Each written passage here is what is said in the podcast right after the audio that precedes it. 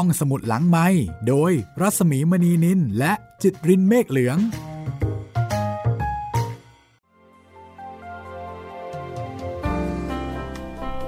ตอนรับคุณผู้ฟังเข้าสู่รายการท่องสมุดหลังไม้นะคะ กลับมาเจอกันเช่นเคยค่ะท่ามกลางกระแสของการเมืองที่ผันผวนเปลี่ยนแปรในยุคของเรา ก็หยุดวันเวลาแล้วก็เข้าไปในโลกของพลอย พื่อสังเกตการชีวิตของพลอย ซึ่งตอนนี้ก็กำลังเจอกับความพันผวนเปลี่ยนแปลของชีวิต ชีวิตที่เอาแน่เอานอนแล้วก็คาดเดาได้ยากเหลือเกิน ตอนนี้เจ้าคุณพ่อของพลอยจากไปแล้วนะคะ ความเดิมตอนที่แล้วพลอยได้ลูกชาย ตั้งชื่อตามที่ช้อยเสนอว่าตาอั้นตาอั้นน้องตาอ้น ในระหว่างนั้นเจ้าคุณพ่อก็ป่วยหนักพลอยพาลูกไปอยู่กับเจ้าคุณพ่อ จนดูเหมือนว่าเจ้าคุณพ่ออาการดีขึ้น เพราะมีความสุขที่ได้อยู่กับหลาน แต่ในขณะที่ทุกคนกำลังเบาใจ เจ้าคุณพ่อก็จากไป โดยสิ้นใจในอ้อมแขนของพลอย เมื่อสิ้นเจ้าคุณพ่อ คุณอุ่นก็เปิดฉากเป็นศัตรูกับพลอย และพี่น้องทุกคนยกเว้นคุณชิดอย่างเปิดเผย เรื่องราวจะเป็นอย่างไรต่อไปนะคะ ชีวิตของพลอยกำลังเข้มข้น การเมืองของบ้านเราตอนนี้ก็กำลังเข้มข้น เช่นเดียวกันนะคะ แต่ตอนนี้พักเรื่องของเราไปฟังเรื่องของพลอยกันก่อนนะคะสี่พันดินตอนที่ 35 ค่ะ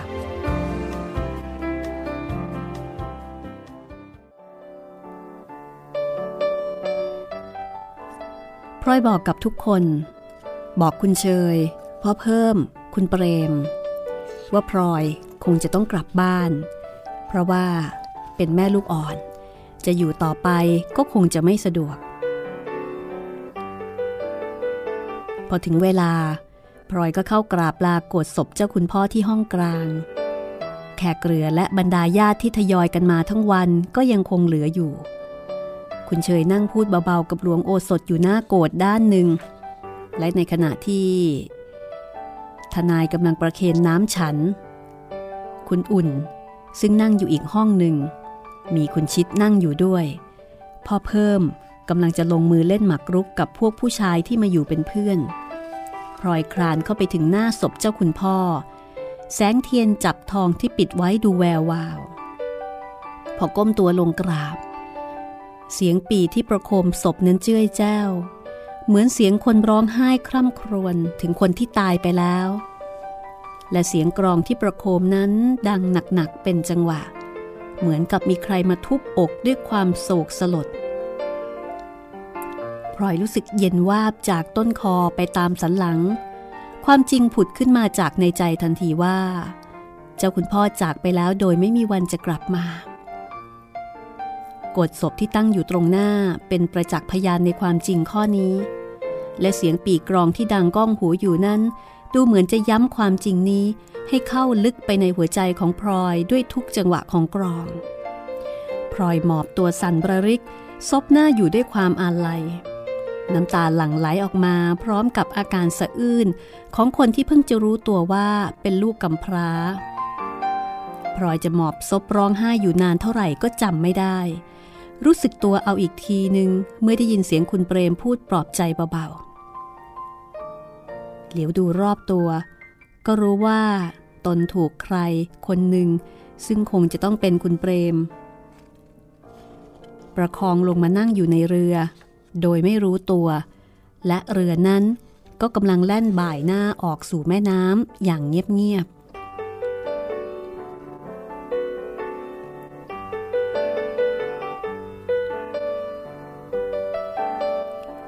พอพลอยกลับมาถึงบ้าน ก็พยายามปลีกตัวออกห่างจากเรื่องวุ่นวายของคลองบางหลวง มีเวลาที่ต้องไปบ้านนั้นอีก ก็คือเวลาที่ไปกับคุณเปรมทุกเจ็ดวัน และ 50 วันร้อยวัน ซึ่งมีการทำบุญศพเจ้าคุณพ่อ ตลอดจนถึงวันที่เผาศพ เก็บกระดูกและทำบุญกระดูกพลอยก็ไปในฐานะที่เป็นครึ่งแขก ที่ไปในงานพยายามหลีกเลี่ยงที่จะไม่เข้าไปเกี่ยวข้องกับทางเจ้าภาพ เพราะรู้ดีว่าเมื่อสิ้นเจ้าคุณพ่อแล้ว นิสัยลักษณะอันไม่พึงปรารถนาต่างๆ ของคุณอุ่นซึ่งเคยถูกกดดันเอาไว้ ก็คงจะเริ่มสำแดงตัวให้ปรากฏอย่างรุนแรง ซึ่งสิ่งเหล่านี้พลอยเห็นว่าไม่เป็นมงคลและก็ไม่อยากจะเกี่ยวข้องด้วย และรู้สึกอยู่เสมอว่า ตนเคราะห์ดีที่มีทางหลีกเลี่ยงได้อย่างสะดวก คือเทียบแล้วก็ต้องดีกว่า คุณเชยอย่างมากนะคะเพราะคุณเชยนั้นไม่รู้จะไปทางไหนไม่มีทางไป ระหว่างที่ศพเจ้าคุณพ่อยังอยู่ในบ้าน คุณเชยพบหน้าพลอยเมื่อไหร่ ก็ร้องไห้เมื่อนั้น ปรับทุกข์ถึงเรื่องคุณอุ่น ที่ตั้งกองทะเลาะวิวาทกับตนทุกครั้ง ถึงขนาดที่ว่าคุณเชยนั้นผอมไปจนผิดรูป แล้วก็บอกกับพลอยว่าตั้งแต่สิ้นเจ้าคุณพ่อ ก็รู้สึกว่าชีวิตประจำวันว่างเปล่า ไม่มีอะไรทำไม่มีความหมายอีกต่อไป คุณเชยบอกว่าทรัพย์สมบัติที่เป็นมรดกนั้น ก็ไม่ได้อยากได้อยากดีอะไรนักหนา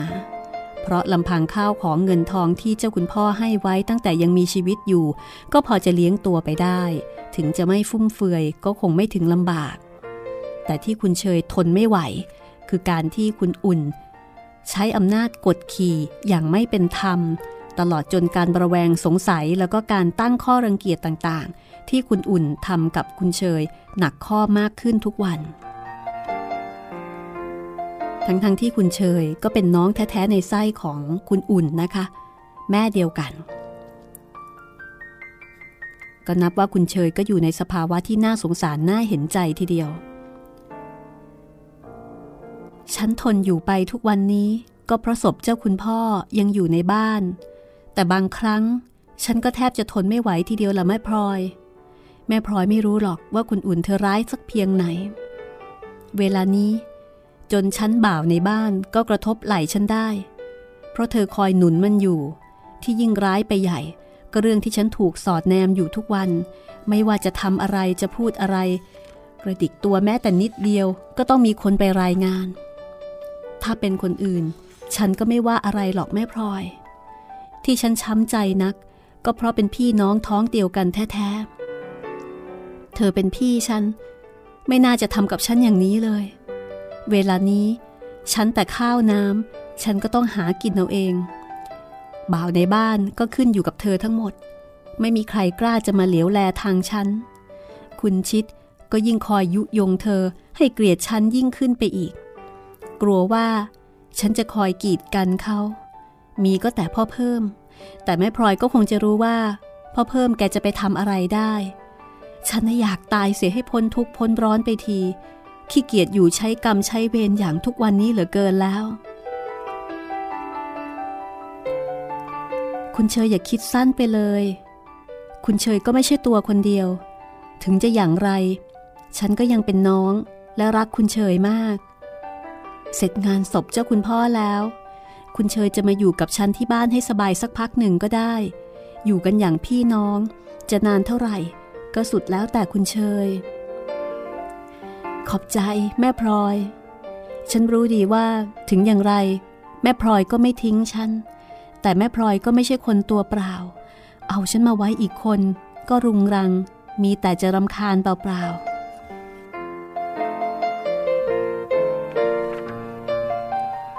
คุณเชยอย่าวิตกในข้อนั้นเลย คุณเปรมเขาพูดกับฉันเรื่องคุณเชยก่อนด้วยซ้ำไป เขาบอกว่า เสร็จงานศพเจ้าคุณพ่อแล้ว ให้ฉันรับคุณเชยมาอยู่ด้วย คุณเชยจะได้สบายขึ้นบ้าง เขาสังเกตเห็นคุณเชยสู้ไปมาก กลัวว่าจะเจ็บไข้ คุณเชยนิ่งอยู่ครู่หนึ่ง ก่อนจะบอกว่า เอาเถิดแม่พลอย เวลามันยังนานอยู่ เอาไว้เสร็จการงาน หมดภาระแล้ว เราจึงค่อยคิดกันใหม่นะ หลังจากนั้น เมื่องานเผาศพเจ้าคุณพ่อตลอดจนงานทำบุญกระดูกเสร็จสิ้นลง คุณเชยก็ไม่ได้พูดเรื่องนี้กับพลอยอีกว่าจะเอาอย่างไร แต่วันหนึ่งพ่อเพิ่มเดินเข้าบ้านมาแต่เช้า พอพลอยเห็นหน้าพ่อเพิ่ม ก็รู้ได้ทันทีว่ามีเหตุการณ์ผิดปกติเกิดขึ้น มีเรื่องอะไรกันพ่อเพิ่ม แม่พลอย อ่านนี่เอาเองก็แล้วกัน พอเพิ่มยื่นกระดาษแผ่นเล็ก ๆ ให้แผ่นหนึ่ง คุณเชยเธอฝากเด็กเอาไว้ ให้ฉันเอามาให้แม่พลอยอีกทีหนึ่ง เด็กมันให้ฉันแต่เช้ามืด ฉันก็รีบมาพลอยใจคอไม่ดี รีบคลี่กระดาษออกอ่าน ในนั้นมีลายมือคุณเชย เขียนไว้เพียงสองสามบรรทัดว่า แม่พลอย ฉันรีบเขียนมาบอกให้แม่พลอยรู้เรื่องเสียก่อน ก่อนที่จะได้ยินจากปากคนอื่น ฉันออกจากบ้านไปแล้ว แต่เมื่อคืนนี้ หลวงโอสถเขามารับฉันไปอยู่กับเขาที่บ้าน ฉันเสียใจที่ต้องทำให้พลอยขายหน้าว่า พี่สาวหนีตามผู้ชายไป แต่แม่พลอยก็คงเห็นใจฉัน บ้านช่องเขาอยู่ที่ไหนเป็นอย่างไร ฉันก็ยังไม่รู้ แต่ฉันคิดว่าถึงจะต้องอยู่กระท่อม ยากจน กัดก้อนเกลือกิน ก็คงจะดีกว่าอยู่บ้านนี้ วันหลังพอเรื่องราวสงบลงบ้างแล้ว ฉันจะมาหาแล้วก็เล่าเรื่องให้ฟัง ถ้าแม่พลอยจะยังให้ฉันเข้าบ้าน เชยพลอยอ่านแล้ว ก็ตกใจ ถามพ่อเพิ่มว่ารู้เรื่องอะไรก่อนหน้านี้บ้างหรือเปล่า พ่อเพิ่มก็บอกว่าไม่รู้อะไรเลย เพิ่งมารู้เอาเมื่อตอนที่คุณเชยไปแล้ว ออกจากบ้านไปตอนดึกพ่อเพิ่มเพิ่งจะมารู้เรื่องเมื่อตอนเช้ามืด แล้วคุณอุ่นเธอรู้หรือยัง เรื่องนั้นอย่าถามเลยแม่พลอย เสียงเธอแหวได้ยินมาเกือบถึงปากครอง เมื่อฉันออกจากบ้านมา ยังด่าอยู่แจ้วแจ้วเดี๋ยวนี้ก็คงยังไม่จบกันโธ่คุณเชย แล้วนี่จะทำอย่างไรกันดีล่ะพ่อเพิ่ม ฉันก็ไม่รู้เหมือนกันแม่พลอย แต่ใจฉัน ฉันก็ว่าดีแล้วไม่น่าจะวิตกอะไร คุณเชยเธอออกไปมีเรือน มีบ้านช่อง มีลูกมีเต้าของเธอเอง จะได้มีอะไรทำฉันไม่รู้นะ แม่พลอย ฉันอาจจะเห็นอะไรผิดๆไปเหมือนกับคนอื่นตามเคยของฉันก็ได้ แต่ฉันเห็นว่าเรื่องนี้ ต้นเหตุไม่ได้อยู่ที่เรื่องวิวาทกับคุณอุ่นรอก แต่อยู่ที่เรื่องเจ้าคุณพ่อท่านตาย คุณเชยเธอมีหน้าที่ปฏิบัติดูแลเจ้าคุณพ่อตลอดมา จนกลายเป็นนิสัยที่ขาดไม่ได้ พอเจ้าคุณพ่อสิ้นแล้ว เธอก็หมดเรื่องที่คิดจะทำหมดที่หมาย เหมือนกับเรือไม่มีหางเสือ หลวงโอสถโผล่มาพอดีตอนเจ้าคุณพ่อเจ็บ และหลวงโอสถก็สนิทสนมกับคุณเชยได้มาก ด้วยเรื่องอาการไข้ของเจ้าคุณพ่อ พอหมดเจ้าคุณพ่อก็คงเหลือหลวงโอสถคนเดียว ที่เธอเห็นว่าจะพูดกันรู้เรื่อง เธอก็ตามเข้าไป เฮ้อ ฉันก็ชักจะพูดมากไปเสียอีกแล้ว พลอยนั่งฟังพ่อเพิ่มพูดอย่างสนใจและก็นึกในใจอยู่ว่าแหมพี่ชายของตนก็เป็นผู้ใหญ่พูดจาเป็นหลักเป็นฐานดีกว่าเดิม เปล่าพ่อเพิ่มไม่ได้พูดมากไปหรอก ฉันกลับเห็นว่าพ่อเพิ่มพูดจาน่าฟังเสียอีกว่าต่อไปเถิดงั้นเบรอครั้งนี้ดูเหมือนจะเป็นครั้งแรก ที่มีคนว่าฉันพูดจาหน่าฟัง ฉันว่าต่อไปอีกไม่ได้หรอกแม่พลอย หมดเนื้อความเพียงแค่นี้เอง พูดจบพ่อเพิ่มก็หัวเราะชอบใจ พ่อเพิ่ม หลวงโอสถนี่เขาเป็นคนยังไง เขารักคุณเชยมากไหม ฉันก็ดูเขาไม่ออกหรอกแม่พลอย ตอนที่เขาไปมา ฉันก็ไม่ได้สนใจอะไร เพราะไม่รู้เรื่องว่าจะเป็นอย่างนี้ แต่เท่าที่เห็น ก็ดูเขาเป็นคนลึกๆอยู่ เงียบขรึมไม่ค่อยพูดจากับใคร หรือว่าเขาจะไม่พูดกับฉันคนเดียวก็ไม่รู้ได้นะ นั่นนะสิพ่อเพิ่ม อยู่ๆเขาก็จู่เข้ามา ไม่รู้จักหัวนอนปลายตีน ฉันเป็นห่วงคุณเชยเสียจริง ๆ ทีเดียว แม่พลอยอย่าวิตกเลย คุณเชยก็ไม่ได้ไปตัวเปล่า ข้าวของเงินทองของเธอก็มีอยู่บ้าง พอจะกินไปได้นานละ่ะ แล้วคุณเชยก็ไม่ใช่คนโง่ ที่จะให้ใครมาหลอกต้มเอาได้ง่าย ๆ พูดไปพูดมา ฉันก็ชักจะเป็นห่วงตัวฉันเองมากกว่าเพื่อน เมื่อก่อนมีคุณเชยอยู่ในบ้าน ฉันก็อยู่ไปได้ ไม่สู้กระไรนัก เดี๋ยวนี้คุณเชยออกไปเสียคนหนึ่ง คุณอุ่นไม่รู้จะวิวาทกับใคร มีหันมาเล่นงานฉันแย่ไปหรือพลอยก็เกือบจะหลุดปาก ชวนพ่อเพิ่มมาอยู่ด้วยกันเสียที่บ้าน เหมือนอย่างที่เคยชวนคุณเชยเอาไว้ครั้งหนึ่ง แต่มานึกอีกทีพอเพิ่มเป็นผู้ชาย ควรที่จะปีกกล้าขาแข็งเลี้ยงตัวเองได้ ผิดกับคุณเชยซึ่งเป็นผู้หญิง จะอยู่กับพี่น้องก็ไม่น่าเกลียด พอเพิ่มก็ดูเหมือนจะรู้ใจพลอยว่ากำลังนึกอะไรอยู่ เปล่าดอกแม่พลอย ฉันพูดไปอย่างนั้นเอง ไม่ได้ตั้งใจจะมาอาศัยแม่พลอยอยู่หรอก ฉันเป็นผู้ชาย ลูกเมียก็ยังไม่มี ตัวคนเดียวอยู่ที่ไหนก็อยู่ได้ ไม่เดือดร้อนอะไรเลย แล้วพ่อเพิ่มคิดว่าจะทำอย่างไรต่อไป ฉันก็ว่าฉันจะอยู่ที่บ้านเรื่อยๆ ไปก่อน ถ้าฉันยังทนได้ก็ทนไป แต่วันหลังถ้าเรื่องมันเหลืออดเหลือทนก็ออกมาซะ ไม่เป็นไรหรอกแม่พลอย อยู่ที่บ้าน ก็ใช่ว่าฉันจะกินอยู่อย่างสบายนัก ถึงจะออกจากบ้านมาอยู่ที่ไหน มันก็เท่ากันนั่นแหละ หลังจากที่พ่อเพิ่มกลับไปแล้วพลอยมานั่งคิดดูก็รู้ว่า การที่คุณเชยออกจากบ้านไปกับหลวงโอสถนั้นทำให้ตนโล่งใจไปอีกอย่างหนึ่ง เพราะคุณเชยเป็นพี่สาวที่พลอยรักมาก เกือบจะเรียกได้ว่าเป็นพี่สาวคนเดียวของตน การที่คุณเชยได้ออกไปมีเย่ามีเรือน เป็นอิสระแก่ตนก็ถือเป็นเรื่องที่ควรยินดี แต่ว่าชีวิตในครอบครัวของคุณเชยจะเป็นอย่างไรต่อไปนั้น เป็นเรื่องที่จะดูกันต่อไปภายหลัง จริงอยู่ แม้คุณเชยเองก็ยอมรับว่าหนีตามผู้ชายไป นับว่าเป็นเรื่องที่น่าอับอายขายหน้า แต่พลอยก็รู้ว่า เวลาจะเป็นสิ่งที่แก้ไขเรื่องเหล่านี้ นานเข้า คนก็จะลืมไม่พูดถึงเรื่องนี้ต่อไป และถึงจะอย่างไรก็ตาม คุณเชยก็เป็นผู้ใหญ่ ไม่ใช่เด็กรุ่นสาว และออกจากบ้านไปกับหลวงโอสถ เมื่อเจ้าคุณพ่อสิ้นแล้ว และทำงานศพเสร็จแล้ว เหตุที่จะต้องครหาจึงเกือบจะไม่มี นอกจากคนที่ชอบค่อนแคะนินทาคนอื่น ก็คงจะหาเหตุนั้นจนได้ อีกอย่าง การที่คุณเชยออกจากบ้านคลองบางหลวงไปทำให้พลอยโล่งใจ แล้วก็รู้สึกว่าหมดข้อผูกพันกับบ้านนั้น ราะว่าตราบใดที่คุณเชยยังอยู่ พลอยก็รู้สึกว่าเป็นภาระหน้าที่อันจะต้องไปมาหาสู่เยี่ยมเยือน ซึ่งพลอยเห็นว่านี่เป็นภาระที่ก่อให้เกิดความหนักใจ เพราะว่าจะต้องไปในที่ที่ตนเป็นบุคคลไม่พึงปรารถนา แต่เมื่อคุณเชยไปเสียแล้ว พลอยก็สามารถเก็บตัวไว้ต่างหาก ไม่เกี่ยวข้องด้วยอีกต่อไป พักสักครู่นะคะ และเดี๋ยวกลับมาติดตามเรื่องราวของพลอยกันต่อสีแผ่นดินตอนที่ 35 ช่วงที่ 2 ค่ะ ห้องสมุดหลังไม้โดยรัสมีมณีนินและจิตรินเมฆเหลือง มาต่อกันเลยทีเดียวนะคะ เรื่องกำลังเข้มข้นค่ะ คุณผู้ฟังที่ติดตามรายการห้องสมุดหลังไม้ สามารถที่จะติดตามเรื่องเก่าๆ ที่เคยเล่ามาแล้วได้นะคะ โดยการคลิกเลือกฟังรายการย้อนหลัง และถ้ามีปัญหาในเรื่องเทคนิคนะคะ ก็แจ้งไว้ได้ที่หน้าเว็บแห่งนี้เลย และถ้าต้องการจะคุยกันกับผู้จัด ติดต่อกันได้ผ่านทาง Facebook ค่ะ รัศมี 28 R A W S A M W E 28 นะคะ ก็พิมพ์ www.facebook.com แล้วก็ slash รัศมี 28 หรือว่าจะพิมพ์มาที่ชื่อที่ใช้ใน Facebook เลยก็คือรัศมีมณีนินเป็นภาษาอังกฤษนะคะ R A W S A M W E M A N W E N I L ค่ะ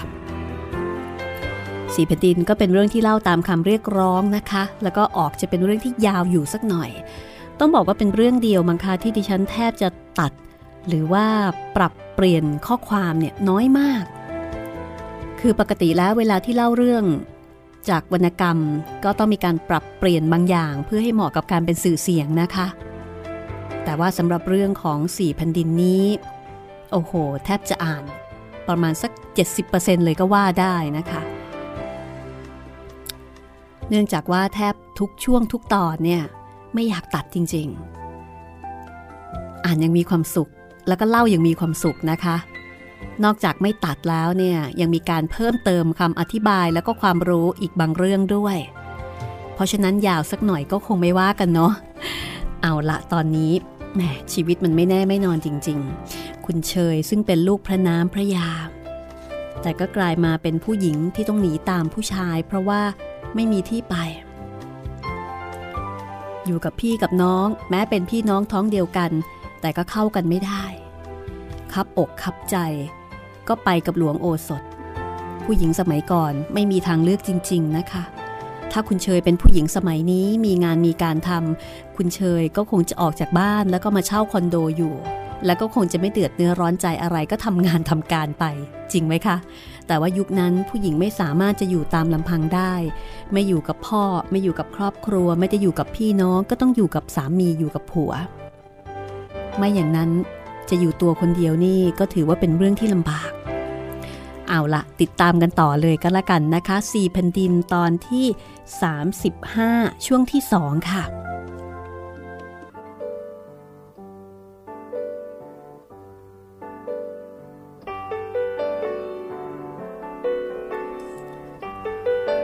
คุณเชยหายเงียบไปโดยที่ไม่มีข่าวคราวส่งมา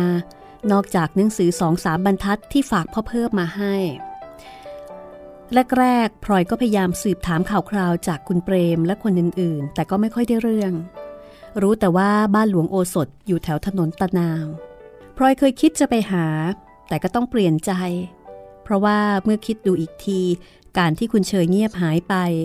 อาจจะเป็นเพราะว่าคุณเชยอยากจะอยู่คนเดียว ยังไม่อยากติดต่อเกี่ยวข้องกับพี่น้องก็เป็นได้ ถ้าพลอยจะติดตามไปหาในขณะนี้ คุณเชยอาจจะไม่เต็มใจต้อนรับ และอาจถือว่าเป็นการละลาบละลวงก็ได้ พลอยจึงคิดว่าทางที่ดีที่สุดก็คือรออยู่ที่บ้าน จนกว่าคุณเชยจะพร้อมที่จะมาหาเอง ในขณะที่คุณเปรมก็บอกว่า คุณเชยเธอไม่ไปไหนหรอกแม่พลอย อีกหน่อยพอเธอสบายใจ เธอก็คงมาหาแม่พลอยเอง ฉันว่า ไม่ชัวร์แต่คุณเชยเท่านั้นที่จะมาหาแม่พลอย แม่พลอยนั่งรออยู่ที่บ้านนี่แหละ วันหนึ่งแม้แต่คุณอุ่น ก็จะต้องเดินเข้ามาหาแม่พลอยเอง คุณเปรมพูดทีเล่นทีจริง ในขณะที่พลอยไม่เคยนึกฝันเลยว่าสิ่งที่คุณเปรมพูดนั้นจะเป็นไปได้หนึ่งปีผ่านไปตาอั้นก็เติบโตขึ้นตามลำดับ ส่วนตาอ้นก็เจริญขึ้นตามวัย ปัญหาเรื่องตั้งชื่อตาอั้นเกิดขึ้นหลังจากที่เจ้าคุณพ่อถึงแก่กรรม เพราะตอนแรกตั้งใจว่า จะให้เจ้าคุณพ่อตั้งชื่อหลาน แต่จะเป็นเพราะว่าเจ้าคุณพ่อยังเจ็บ และทุกคนนึกถึงแต่ความเจ็บไข้ของเจ้าคุณพ่อ ก็เลยลืมเรื่องนี้ไป จนเจ้าคุณพ่อถึงแก่กรรมไปแล้ว คุณเปรมจึงได้พูดถึงเรื่องนี้อีกครั้ง คราวนี้พลอยนึกถึงเสด็จ และในโอกาสแรกพลอยก็หอบตาอั้นซึ่งขณะนี้มีอายุได้ห้าเดือนเศษเข้าวัง เพื่อถวายตัวและขอประทานชื่อ เสด็จทรงมองดูตาอั้นอย่างทรงพระเมตตา และรับสั่งเหมือนกับคนอื่นๆว่าตาอั้นหน้าตาคล้ายคลึงมาทางแม่ พ่อชื่อเปรม แม่ชื่อพลอย เดี๋ยวนี้คนเขาชอบชื่อหรูหรา มีหลายพยางเปรมกับพลอย ชื่อประพันธ์ก็แล้วกัน แล้วเสด็จก็ประทานสายสร้อย เป็นสร้อยคอเส้นเล็กๆ เส้นหนึ่ง มีจี้ลงยาเป็นอักษรพระนามไข้แก่ตาอั้น เป็นเครื่องหมายว่าตาอั้นได้ถวายตัวเป็นมหาดเล็ก คุณเปรมนั้นหัวเราะชอบใจ เมื่อได้ยินชื่อลูกเป็นครั้งแรกพลอยเห็นคุณเปรมกำลังอารมณ์ดีก็เลยถามว่า แล้วตาอ้นล่ะ คุณเปรมจะว่าอย่างไร จะให้ฉันว่าอย่างไรกับไอ้อ้นล่ะแม่พลอย ฉันหมายถึงชื่อตาอ้น คุณเปรมจะตั้งชื่อตาอ้นว่าอย่างไร เพราะจนเดี๋ยวนี้แกก็ยังไม่มีชื่อ ก็เรียกมันว่าไอ้อ้นเรื่อยไปก่อนแล้วกันนี่แม่พลอยพลอยถอนหายใจใหญ่ รู้สึกไม่พอใจ ที่คุณเปรมชอบแสดงให้เห็นความแตกต่างเหลื่อมล้ำระหว่างตาอ้นกับตาอั้นไม่ได้หรอกคุณเปรมตาอั้นมีชื่อที่เสด็จประทานให้ออกเพราะ ฉันก็อยากได้ชื่อให้ตาอ้นให้เพราะเหมือนกัน ตามใจแม่พลอยเถิด ไอ้อ้นเดี๋ยวนี้มันเป็นลูกแม่พลอย ลูกติดแม่มาอีกทีหนึ่งแม่พลอยตั้งเอาเองก็แล้วกัน ฉันไม่เก่งหรอกของพันอย่างนี้ พลอยรู้ดีว่าคุณเปรมพูดสัพพยอก แต่พลอยจะพยายามคาดคันให้คุณเปรมช่วยคิดชื่อตาอ้นสักเท่าไหร่ คุณเปรมก็คิดไม่ออก จนในที่สุดพลอยก็นึกถึงคำพูดของช้อย เมื่อตอนตาอั้นเกิดว่าตาอั้นน้องตาอ้น พลอยคว้าตาอ้นที่นั่งเล่นอยู่ข้างๆ เข้ามากอดไว้ มองดูคุณเปรม แล้วก็พูดว่าตาอ้นลูกแม่ พี่ตาอั้นตาอั้นชื่อประพันธ์ตาอ้น ชื่อประพลก็แล้วกัน ประพลพี่ประพันธ์พลอยสังเกตดูกิริยาคุณเปรม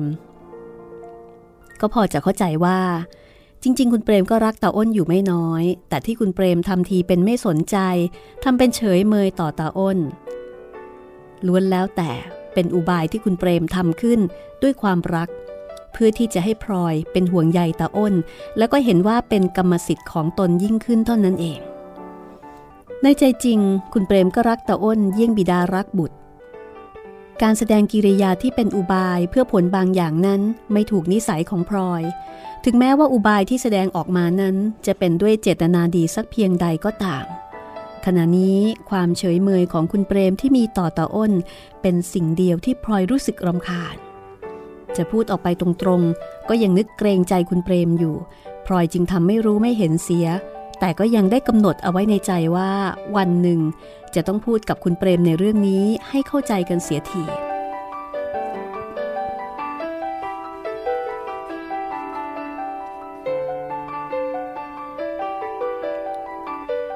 ตาอั้นอายุได้ขวบกว่าๆเริ่มเล่นกับตาอ้นได้พลอยนั่งดูเด็กสองคนเล่นหัวด้วยกัน ก็ให้นึกขอบใจคุณเปรมอยู่ครันครันที่มีลูกสำรองไว้เป็นเพื่อนเล่นกับลูกของตนมิฉะนั้นตาอั้นในฐานะเป็นบุตรคนแรก ก็คงจะต้องเหงา เพราะขาดเพื่อนเล่นเป็นแน่แท้ตาอ้นนั้นเป็นเด็กที่เหมือนจะรู้ฐานะอันแท้จริงของตน จะเป็นด้วยยานพิเศษอย่างใดอย่างหนึ่ง หรือจะเป็นเพราะอะไรก็สุดจะคาดเดา แต่ตาอ้นเป็นเด็กที่พยายามทุกทางที่จะเอาใจตาอั้น บางกรณีก็ยอมเป็นเบี้ยล่างให้ จนพลอยรู้สึกสงสาร เป็นต้นว่าถ้าตาอ้นเล่นอะไรอยู่ก่อน ตาอั้นเข้ามายื้อแย่งตามประษาเด็ก ตาอ้นก็จะยอมให้ทุกครั้ง มีได้หวงแหนของเล่นนั้น พลอยต้องดูตาอั้นอยู่เป็นนิด เพราะเกรงว่าจะเสียนิสัย ต่อมาพลอยรู้สึกตัวว่าตั้งท้องอีกครั้งหนึ่ง ครั้งนี้ แพ้ท้องน้อยกว่าครั้งแรก คุณเปรมบอกว่า แม่พลอย คราวนี้ฉันขอลูกผู้หญิงสักคนเถิดพลอยหัวเราะ คุณเปรมพูดเปล่ากับว่า เป็นขนมข้าวต้ม ฉันทำเอาได้อย่างใจอย่างนั้นล่ะพลอยก็พูดไปอย่างนั้น แต่ในใจก็นึกอยู่เสมอว่า ลูกคนต่อไปต้องเป็นผู้หญิง คือมีลูกชายคนหนึ่งแล้วก็อยากจะได้ผู้หญิง และจะว่าไปลูกชายก็มีถึงสองคือมีตาอ้นอีกคนหนึ่ง ฤดูการผ่านไป จากหน้าร้อนเข้าหน้าฝน และตอนท้ายหน้าฝนในคืนวันหนึ่ง อากาศเริ่มจะเย็นเข้าแล้วพลอยสะดุ้งตื่นในตอนดึก คุณเปรมเขย่าตัวปลุกเบาๆ แม่พลอย ลุกมาดูอะไรที่หน้าต่างหน่อย คุณเปรมกระซิบพลอยลุกงวงเงียออกมาที่หน้าต่าง อย่างคนที่เพิ่งตื่นจากหลับ คุณเปรมเอื้อมแขนมาโอบหัวไหล่ไว้ แล้วก็ชี้ให้พลอยดูปรากฏการณ์อย่างหนึ่งบนท้องฟ้า สิ่งนั้นเป็นแสงสว่าง วางท้องฟ้าอยู่เห็นได้ถนัด ทางท่อนหัวเป็นดวงกลมโตสีแดงมนและห่อหุ้มด้วยกลุ่มหมอก มีแสงสว่างพุ่งออกเป็นทางยาวลำโตประมาณบานประตูใหญ่ๆ สิ่งที่เห็นนั้นลอยอยู่ติดฟ้า แสงสว่างจากหัวและหางบดบังรัศมีกลุ่มดาวอื่นๆ ที่อยู่ใกล้เคียง พลอยหายง่วงนอนเป็นปลิดทิ้ง หัวใจนั้นเศร้าหมองลงทันทีที่ได้เห็น รู้สึกหนาวสะท้าน เยือกเย็น อะไรนั่นคุณเปรม ดาวหาง ดวงใหญ่เหลือเกิน คุณเปรมกระซิบตอบแล้วก็ถอนใจใหญ่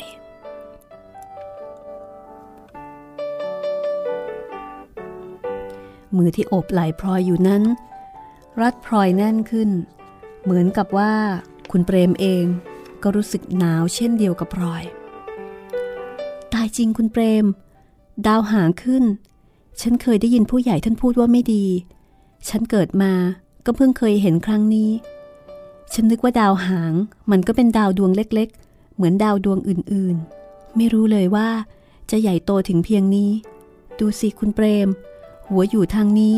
หางไปโน่น เกือบจะรดขอบฟ้า ฉันไม่สบายใจเลยทีเดียว อย่านึกมากไปเลยแม่พลอย ฉันได้ยินใครเขาเล่าตามตำราฝรั่ง ว่าดาวหางเป็นของธรรมดา ชั่วแต่นานๆจะโผล่ขึ้นมาให้เห็นทีหนึ่งเท่านั้น ก็นั่นนะสิคุณเปรม โผล่มาให้เห็นครั้งใด ผู้ใหญ่ท่านจึงว่าจะต้องมีเรื่อง คุณเปรมโอบตัวพลอยแน่นขึ้นอีก ก่อนจะบอกว่า ฉันเองก็เพิ่งเคยเห็นครั้งนี้เหมือนกันแม่พลอย เห็นแล้วก็หวัดหวาดในใจอย่างไรชอบกล จะพูดไปเขาก็หาว่าเป็นคนโบราณคร่ำครึคุณเปรมถอนใจใหญ่ แล้วก็ชวนพลอยกลับเข้านอน พลอยนอนไม่หลับต่อไปอีกนาน เพราะจากหน้าต่างตึก หางของดาวหางนั้น ยังส่องแสงเป็นประกายยาว แลเห็นได้ชัด และดูหน้าสะพึงกลัวว่าจะเป็นลางบอกเหตุร้ายทำให้พลอย ต้องนอนอยู่ด้วยความกระวนกระวายใจ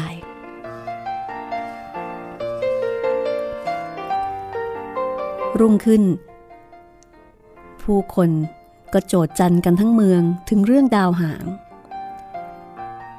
ต่างซุบซิบกันว่า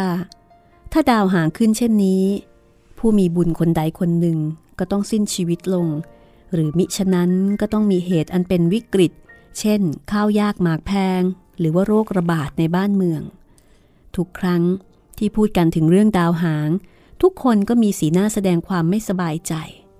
แต่ก็ไม่มีใครสามารถพยากรณ์สิ่งใดได้แน่ชัด ดาวหางดวงนั้นขึ้นอยู่นาน อาทิตย์หนึ่งก็แล้ว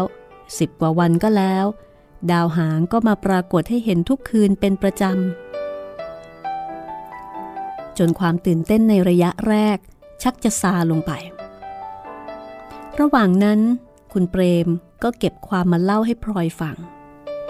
ถึงความรู้ทางดาราศาสตร์ เกี่ยวกับดาวหางดวงนั้นว่ามีชื่อว่าอะไร เคยเห็นกันมาแล้วกี่หน และบอกว่าครั้งนี้ถือว่าดาวหางดวงนั้นเข้ามาใกล้โลกมากกว่าที่เคย จึงทำให้เห็นได้ถนัด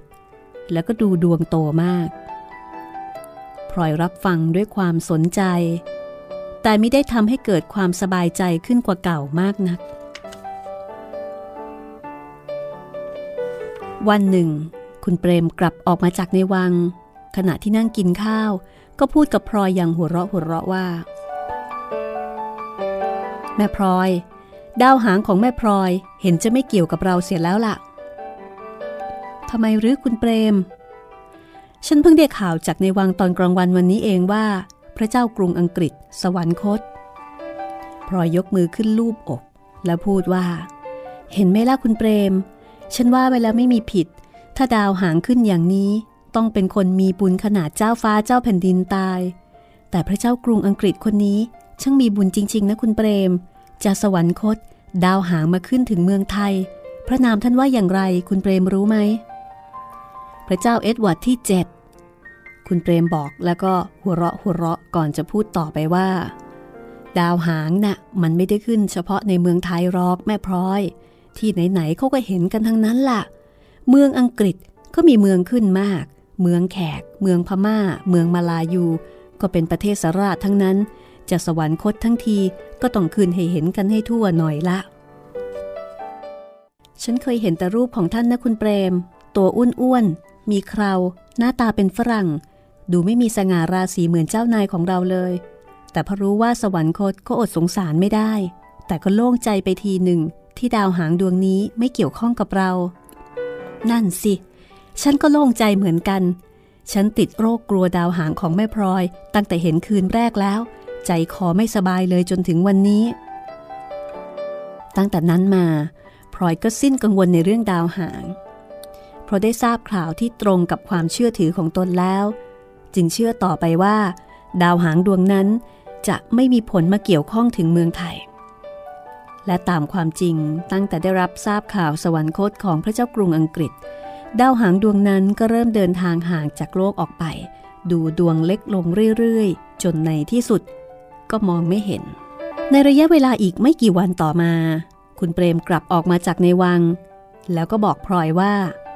แม่พลอย วันนี้พระเจ้าอยู่หัวทรงประชวรไม่เสด็จออก ประชวรมากหรือคุณเปรมพลอยรีบถามขึ้นทันที ไม่มากหรอก ประชวรไข้เล็กน้อย วันนี้ทรงราชการอยู่ที่ข้างใน ไม่มีอะไรหรอก อีกสองสาวันก็หายพลอยได้รับข่าวประชวนแต่เพียงแค่นั้นเอง ขณะนั้นพระเจ้าอยู่หัวประทับอยู่ที่พระที่นั่งอัมพรสถานในพระราชวังดุสิต เมื่อถึงเวลาเข้าเวรคุณเปรมก็ต้องกลับไปที่นั่นพลอยนึกแน่ใจว่าเป็นการประชวนตามปกติ และไม่มีใครพูดถึงอาการประชวนนี้เลย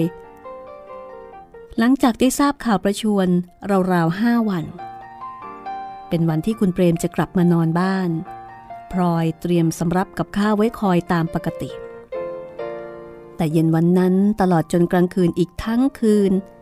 คุณเปรมก็หายไปทำให้พลอยรู้สึกกระวนกระวายอยู่ตลอดรุ่ง แล้วรุ่งขึ้นอีกวันหนึ่งเยเทียบกลับจากตลาดตอนสาย เดินร้องไห้โฮโฮเข้ามาในบ้าน พอเห็นหน้าพลอยรีบลงกระไดตึกมาดูว่าเป็นเรื่องอะไรกันเยเทียบสุดลงนั่ง ยกมือปนมท่วมหัวร้องไห้อีกโฮใหญ่ คุณเจ้าขาเขาพูดกันในตลาดว่าในหลวงสวรรคตเสียแล้ว วันนี้คนร้องไห้กันทั้งตลาด ไม่มีใครทำมาค้าขายกันเลยพลอยได้ฟังแล้วก็ใจหายว่า สุดตัวลงนั่งที่กระไดตึก นึกสังหรณ์ใจขึ้นมาว่ายายเทียบมิได้พูดข่าวลือเหลวไหล แต่ใจนั้นก็ยังไม่ยอมเชื่อ เพราะถ้าประชวนหนักหนาก็คงจะรู้เรื่องมาก่อน แต่พลอยได้ข่าวประชวนมาเพียงห้าหกวันเท่านั้น จริงอยู่ว่าคุณเปรมหายไปทั้งคืน คงจะต้องมีเหตุสำคัญในวัง แต่บางทีพระอาการประชวนอาจจะหนักขึ้นเท่านั้นเอง เห็นจะไม่ใช่สวรรคตพลอยพยายามหลอกตัวเองว่า พระเจ้าอยู่หัวมีได้เสด็จสวรรคต เพราะยังไม่สามารถจะเชื่อได้ว่า จะเสด็จสวรรคตได้อย่างไรพลอยเกิดมาในแผ่นดินของท่านที่รู้สึกว่าเป็นสุขแต่น้อยคุ้มใหญ่ มีชีวิตอยู่ได้ด้วยความแน่นอน เหมือนกับว่า มีต้นโพอันใหญ่ คุ้มกัน ให้ได้รับความร่มเย็นเพราะพระบารมี ตระกูลของพลอยทั้งตระกูล ตลอดจนมาถึงเจ้าคุณพ่อ ก็ล้วนแล้วแต่ได้รับราชการ ตั้งเนื้อตั้งตัว ปกครองกันมาได้ เป็นสุข จนถึงชั้นลูกหลาน เพราะพระมหากรุณาธิคุณ บรรพบุรุษของคุณเปรม ลงเรือสำเภามาจากเมืองจีน ก็ได้ส่งชุบเลี้ยงจนเป็นขุนนาง คุณเปรมก็เป็นมหาดเล็กใกล้ชิดพระองค์พลอยเองนั้นตั้งแต่เด็กมาก็อยู่ในวังชีวิตทุกด้านในวังนั้น ก็แวดล้อมพระองค์อยู่ และดำรงอยู่ได้ด้วยพระเจ้าอยู่หัว เหมือนกับพระอาทิตย์ อันเป็นศูนย์ที่ตั้งของดาวต่างๆ ในจักรวาลพลอยเคยนึกเสมอว่า ถ้าเสด็จสิ้นพระชนลง การจะเป็นอย่างไร เคยนึกว่า เมื่อสิ้นบุญเจ้าคุณพ่อ ตนจะต้องทำอย่างไร จนบัดนี้ เจ้าคุณพ่อก็สิ้นบุญลงไปจริง ๆ แล้ว แต่เรื่องพระเจ้าอยู่หัวเสด็จสวรรคตนั้น พลอยไม่เคยนึกถึงเลย เพราะนึกไปไม่ถึงด้วยเป็นเรื่องใหญ่ และถึงแม้ว่าจะนึกถึง ก็เห็นว่าตัวนั้นบาปกรรมอย่างหนักทีเดียว ถ้าหากว่าเยเทียบไม่เลวไหล และข่าวนั้นเป็นจริง ก็เท่ากับว่า หลักหรือแกนของโลกมนุษย์ที่พลอยรู้จักนั้นสลายลง ทั้งที่รู้สึกสังหรณ์ในใจอยู่อย่างมาก นี่คือข่าวลือหรือเรื่องจริง ติดตามเรื่องของพลอยได้ในตอนหน้าตอนที่ 36สี่แผ่นดิน บทประพันธ์ของหม่อมราชวงศ์คึกฤทธิ์ปราโมท วันนี้หมดเวลาแล้ว ลาคุณผู้ฟังไปก่อนค่ะ สวัสดีค่ะ ห้องสมุดหลังไม้โดยรัสมีมณีนินและจิตรินเมฆเหลือง